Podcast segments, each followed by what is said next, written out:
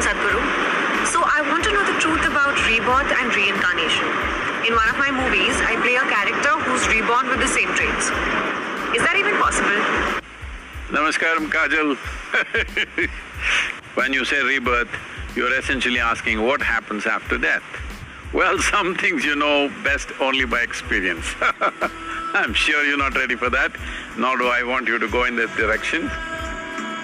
If I tell you there is reincarnation, what is the option that you have? To believe it or disbelieve it? Isn't it? If you believe what I say, you just have a fancy story going for yourself. If you disbelieve it, you have something to deny. Both ways only entertainment will happen.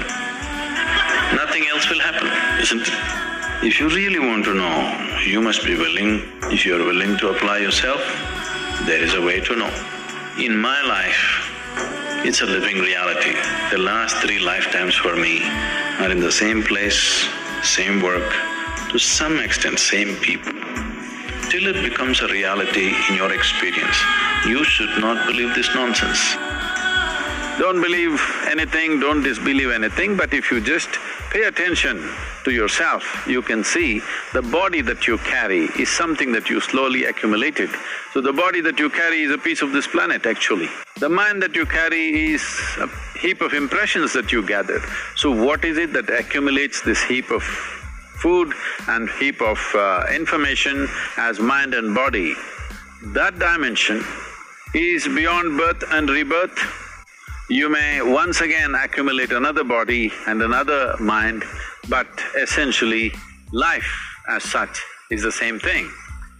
So, when it comes to life, you must understand there is something called as my body and your body, there is something called as my mind and your mind, but there is no such thing as my life and your life. Life is just a cosmic happening. This is a living cosmos. How much of life you captured will determine how large a life you live. What is the scope and spread of your life will simply depend on how much life you captured within yourself. The entire science of yoga is just about this, how to make this life super enhanced so that the scope and spread of this life is as much as it can be.